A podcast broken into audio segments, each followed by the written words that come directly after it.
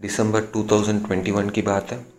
दो साल से मेडिटेट करता आया हूँ बट ज़्यादा प्रोग्रेस नहीं दिखा मुझे। इंटरनेट पे ब्रीदिंग कंसंट्रेशन साउंड मेडिटेशन ऐसे बहुत कुछ के बारे में वीडियोस देखी थी।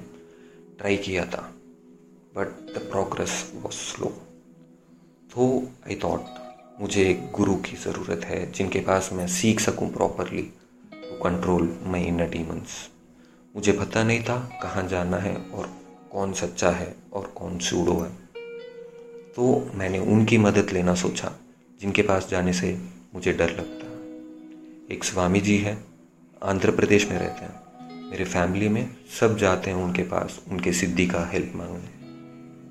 पहले भी बहुत बार मन किया था वहाँ जाने की, पर उस पावर के डर में मुझे कभी जाने नहीं दिया वहाँ पे। मैं तमिलनाडु में रहता हूँ तो एक दिन मैंने अपनी बाइक ली और छल पड़ा स्टेट बॉर्डर क्रॉस करके उनके पास एडवाइस लेने उस जगह की ओरा को मैं एक्सप्लेन नहीं कर पाऊँगा। एक साइड पे डर, एक साइड पे डिवाइनिटी डिवोशन ओवरवेलमेंट वो बच्चों के लिए एक छोटी सी स्कूल रन करते हैं। Trees as if you in forest मैं गया था, उन ट्रीज के बीच में एक जगह पे बैठा था।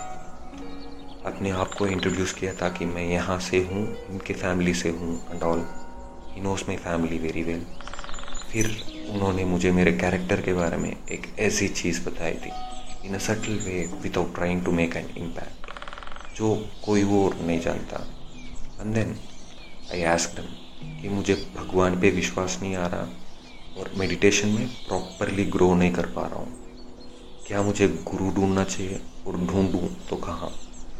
उन्होंने हँसते हुए कह दिया waste waste of time guru is not necessary उनका बात मोस्टली मेटाफर्स में छुपी हुई रहती है और आपको उसे अपने मेंटल कैपेसिटी के अकॉर्डिंग डिकोड करना पड़ता। है और उनके साथ मेरा कॉन्वर्जेशन हाफ़ तमिल और हाफ़ तेलुगु में हुआ था।